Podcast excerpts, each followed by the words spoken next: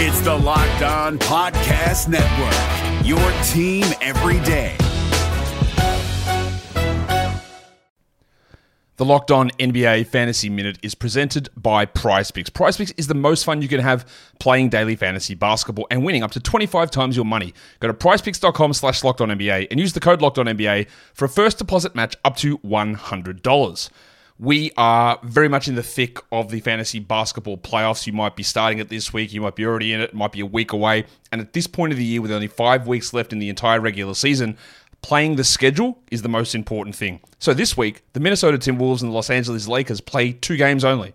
So any fringe players you have from those teams, even guys, yes, like Kyle Anderson replacing Karl Anthony Towns, that's not worth it with two games on. You need to be stacking extra games and you need to be looking at the teams with four games. You need to be looking at teams with games early in the week and then switching them out for teams with more games later in the week. Get more games in, play the schedule, be cutthroat with injuries, and get players in to get yourself success for fantasy basketball. Jackson Gatlin here, host of the Monday edition Locked On NBA podcast. Every Monday, I cover the three biggest stories in the NBA with the local experts from Locked On. It's an awesome recap of the weekend of the NBA and a look at what's ahead. Mark your calendars on Monday to join me for Locked On NBA podcast, available on YouTube and wherever you get your podcasts. You are Locked On Suns, your daily Phoenix Suns podcast, part of the Locked On Podcast Network. Your team every day. Hello, everyone. Welcome to the Locked On Suns, part of Locked On Podcast Network. Today, as always, I'm joined by co-host Brendon Kleen. My name is Evan Sutter. Both write the bright side of the sun. We're joining you actually following the Suns' loss last night, even though it was a, a 10-point loss to Denver Nuggets, 113-103. There were actually a lot of positive take out of this loss, which is sort of the loss we've been looking for this entire year as far as good developmental losses go, and this is the perfect fit to a T there. Dragan Bender had a great game. Josh Jackson had a great game. TJ Warren had a great game. Elfrid Payton had a great game in his Suns debut. So there's a lot of things that stand out, even though it's in a, in a loss, Brendon. So what's your overall thoughts and really your main takeaway as far as yesterday's game? Because for me, I feel like it's a continued aggressiveness from Dragan Bender. Yeah, and you can't ignore that, I don't think. But to me, I actually went back just now um, and looked because I remember the, the last Denver game being pretty fun, and I, I couldn't remember. I knew we won, but I went back and looked at the box score, and um, for that game too. Uh, Josh Jackson had a pretty solid game, 16 points in that first matchup, and only four, or that second matchup in only 14 minutes. The first one was a blowout, but I think the way that the Suns have been able to play in general, I think you how well the matchup stacks for them because uh, as we've seen the past maybe two three weeks now, especially with Bender playing so well, like you said, it lets the team play a lot smaller when they against teams who do the same. Obviously, Jokic is a beast, but you know they're playing Wilson Chandler at the power, and I'm sure we'll talk about the lineup change to go along with this game. But I think that you're, you know, you start to see with matchups against teams like this how awesome the Suns look when they are able to go small and, and use that offensive versatility a little bit more. Yeah, as we mentioned, the Suns did fall last night to the Nuggets. They're 18 39 in the season now, 123 113. And if we want to go through the quick box scores just real quickly, TJ finished with 31 points on 13 of 17 shooting. Josh Jackson had 20 points, 7 rebounds, 5 assists, 1 steal, and 4 blocks, which is the first outing for a rookie to do that since Anthony Davis put 20 and 4. Dragan Bender had 23, 8, 4, 1, and 2 on 9 of 14 shooting, which is career high for field goals and points. And Elfrid Payton had 19, 6, and 9 on 65% shooting. So if you add in Devin Booker in there, I feel like the Suns might actually have won last night's game. So if we can just touch real quick, like you said on the lineup change, we saw Elfrid Payton make his Suns debut, and he moved into that starting point guard spot, which is pretty apparent after Ulis was out and Booker was out with only Josh Gray available. But we saw Troy Daniels go to shooting guard in Booker's place, and then we saw Josh Jackson and T.J. Warren slide up one spot, the small forward and power forward, while Dragan Bender had really an entire lineup, three or four guys of all cutters, and it really allowed Bender almost play like a, a Jokic like role. Yeah, we were talking right before we recorded how cool it would be. Um, if the Suns were able to play the Nuggets even more if they were in our division, because uh, that matchup is is really really fun to watch. I mean, two big guys to each have over four assists in the same game and be like the primary initiator for their. You don't really see many games like that, and it's it's a cool style of basketball to get to see when two teams are both doing it. Yeah, as far as as far as that goes, I mean, we can probably just go to Elfrid Payton since I know everyone's probably looking forward to us talking about that. His debut went really well, and as that as far as that goes, what really stood out with Elfrid Payton because for me, the passing immediately stood out because I feel like a lot of those guys, especially Dragan and Marquese, haven't really seen those types of passes head their way all season. I mean, I think Kellan Olson um, tweeted the best uh, takeaway that I can think of, which is just I think it was something along the lines of like you're seeing the difference that just any sort of adequate initiation playmaking can do for a team that doesn't have a lot of secondary creators. I mean, TJ Warren obviously has done an admirable job this whole season stepping up, but you know, you just saw last night when when somebody who can just see the floor, make the right pass, make smart passes, like one step ahead of the defense. Um, outside of, of Devin Booker, there hasn't really been anybody all year, and I think you know it's simple to say that, but I do think that I think that's why they paid in, and I think that's what you saw in his first game. Is just how much value that can have. Yeah, I was actually looking and doing some stat digging before last night's game, and I realized that the Suns now own the only duo in, as far as starters go between Elfrid Payton and TJ Warren who shoot above 50% from the field. So I think it's a really intriguing thing. You now have two very efficient scorers in the starting lineup. You have a very good cutter and a very athletic guy in Josh Jackson.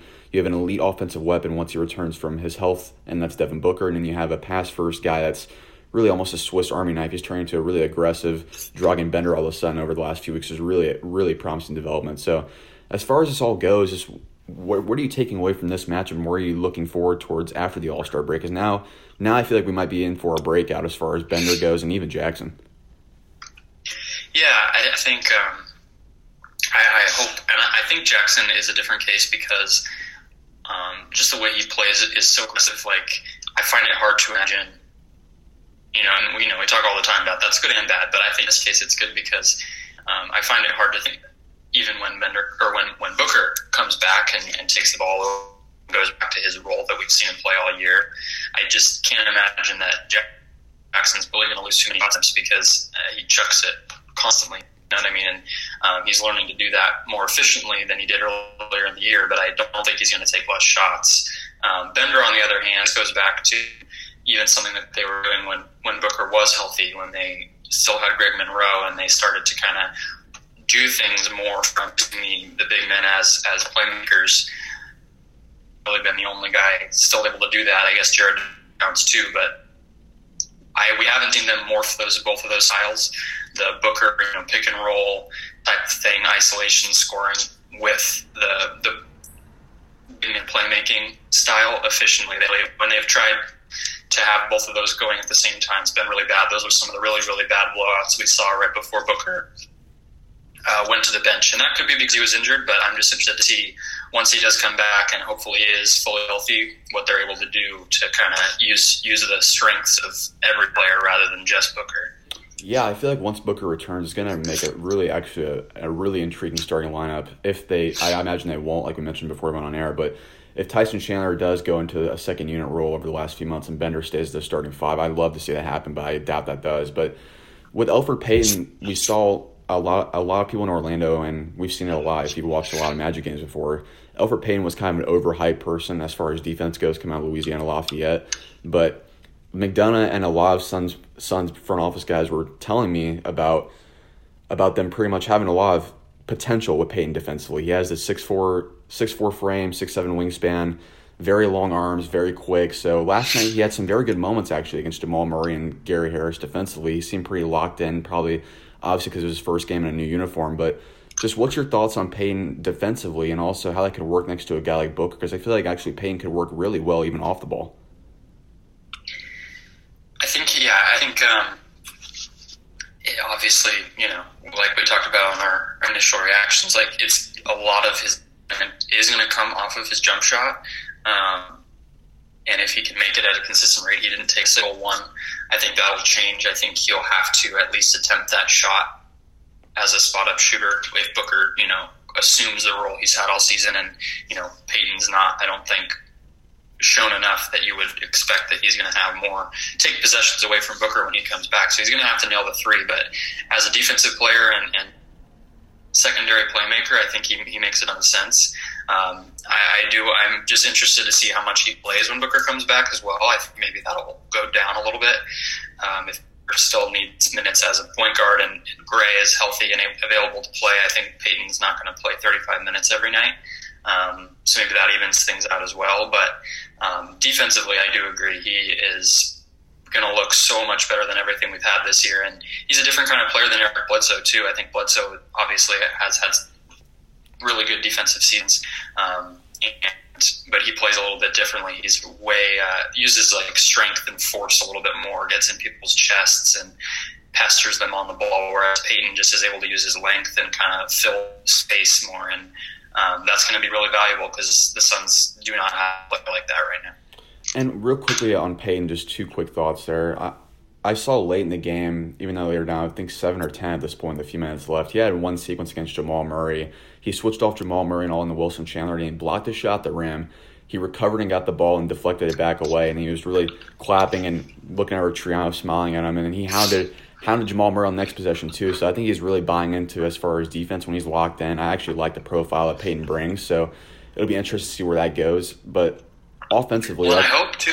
Hold on. I hope that um, just to mention this, I hope that he does. Um, you know, one thing I was thinking about, and I kind of talked about it when, I, when we were talking about like has Payton really played with a player like Booker before, and like Victor Oladipo was the closest he came, and then Evan Fournier this year, the players. But I do think if Payton is when Booker comes back able to take on like a secondary initiator type of role on offense and maybe play less minutes.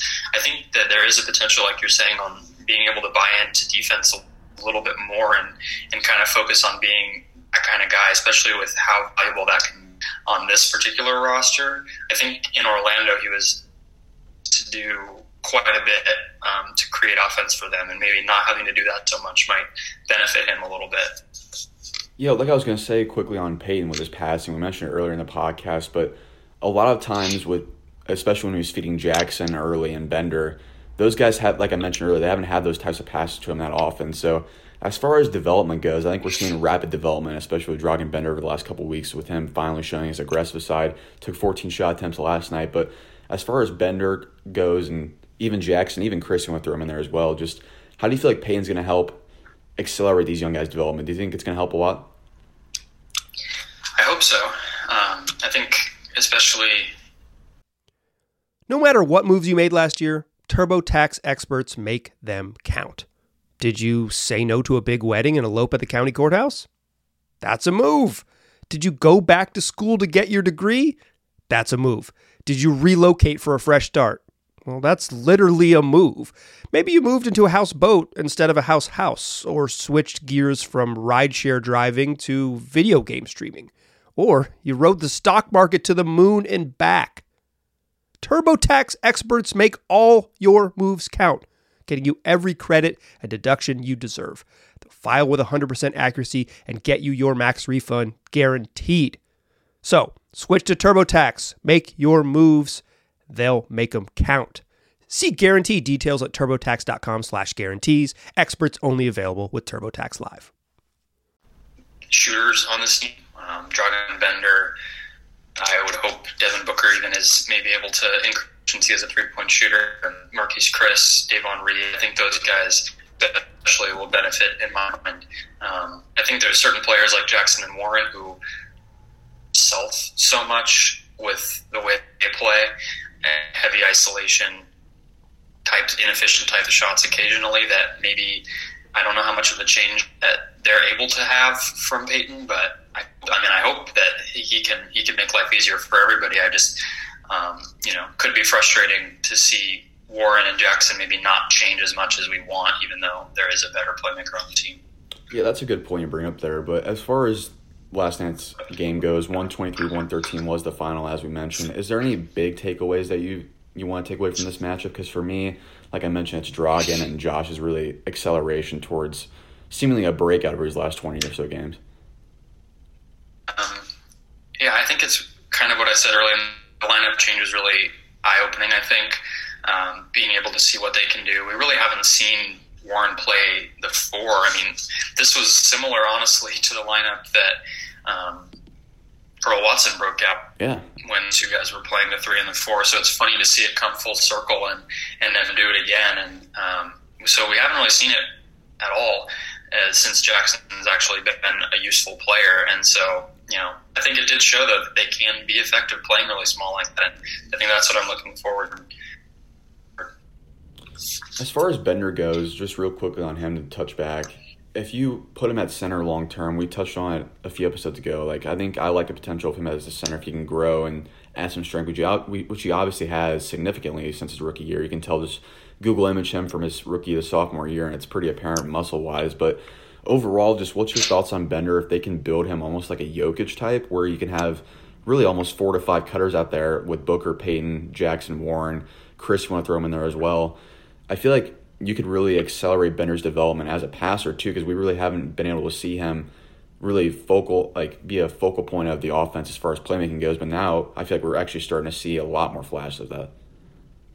I mean, I, I think I've said all along um, that I I was waiting. I thought that the biggest key, and kind of from hearing what Triano said, that just you know being honest about like how big men are in the league, and I always felt like the biggest key for Bender to be able to to play center heavy minutes like he's doing now is a to you know become stronger, put on weight, and like you said, you can definitely see it. I've noticed it even more like past month. Maybe I, I'm just looking for it, but um, that's a big step. And then also the rebounding to you know kind of use that that bulk and um, strength to actually make positive plays. And I think one of the biggest statistics for him last night and over the past few weeks that he's been playing center is offensive rebounding. He had four last night.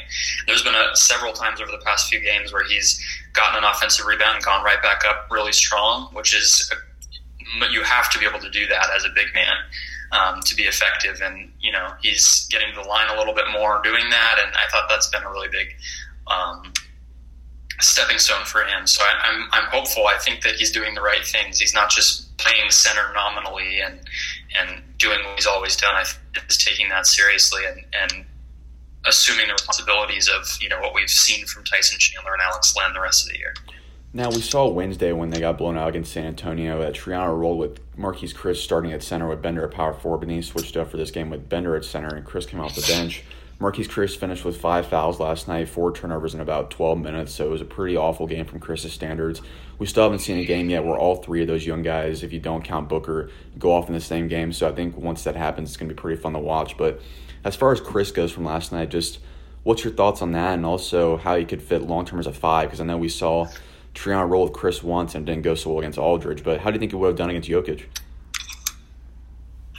I think it would have been just as bad. Yeah. You know, the, the problem with him is like same Bender. Bender's been better because he's been able to play bigger than he is and and use his strength. And I just don't think Chriss is there physically yet. But I also don't think if it's a comfortable style for him. I always thought he, he made more sense as a four, and you know maybe he can play the five as a you know different of, of weapon, especially with what he can do on offense, dynamic um, finishing as a center in, in some lineups, but he's quick enough, I think, to defend smaller fours. And so even when um, they did play the Spurs, and I thought it was a really odd decision to have Chriss guard Aldridge. That didn't make much sense because their four in that game, I believe, was Kyle Anderson or, or it was Davis Bertans, the, the stretch guy. And I thought it would, would have made more sense for Chriss to be chasing him than than guarding Aldridge in the post. So yeah, that is something to watch going forward because um, the team seems much more interested in Chriss being a center than I ever have been.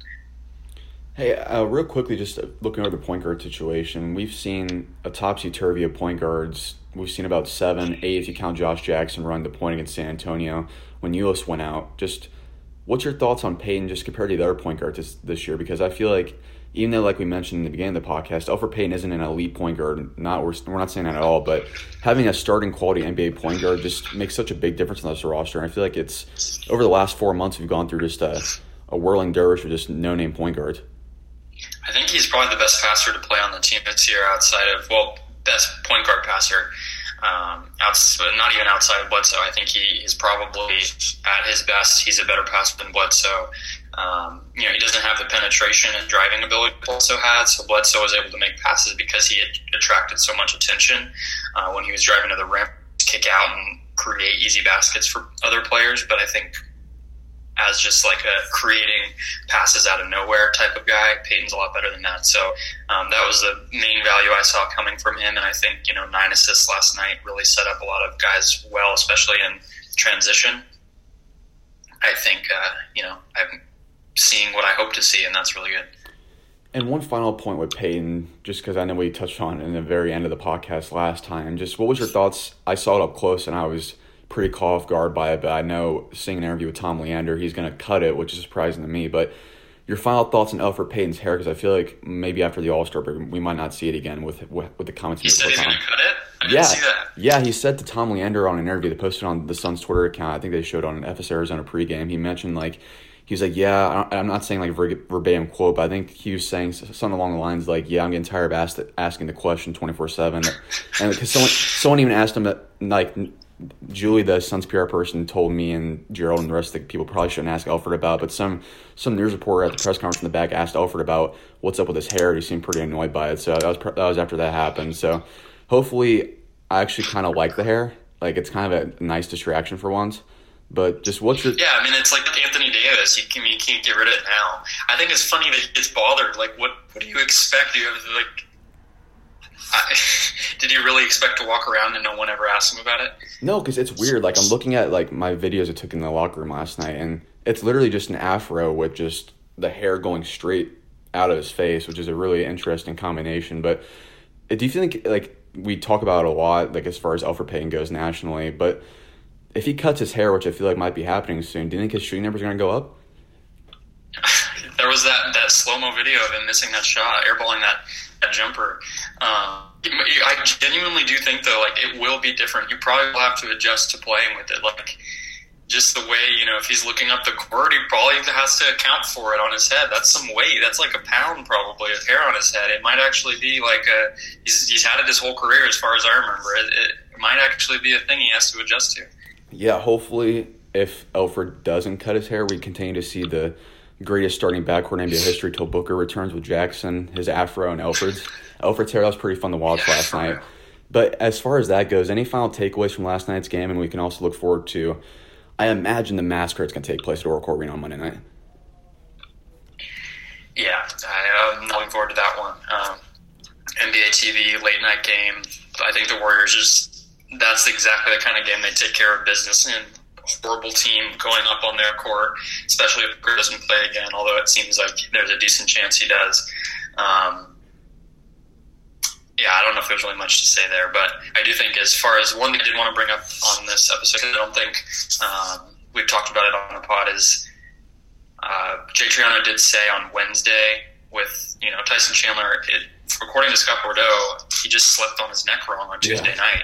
Uh, no like real injury, he didn't you know fall on it or anything crazy. It's just pain. Um, but Triano did say when he does get healthy from that, I, I, maybe it'll just be All Star break at this point. Uh, he's going to play back to backs again,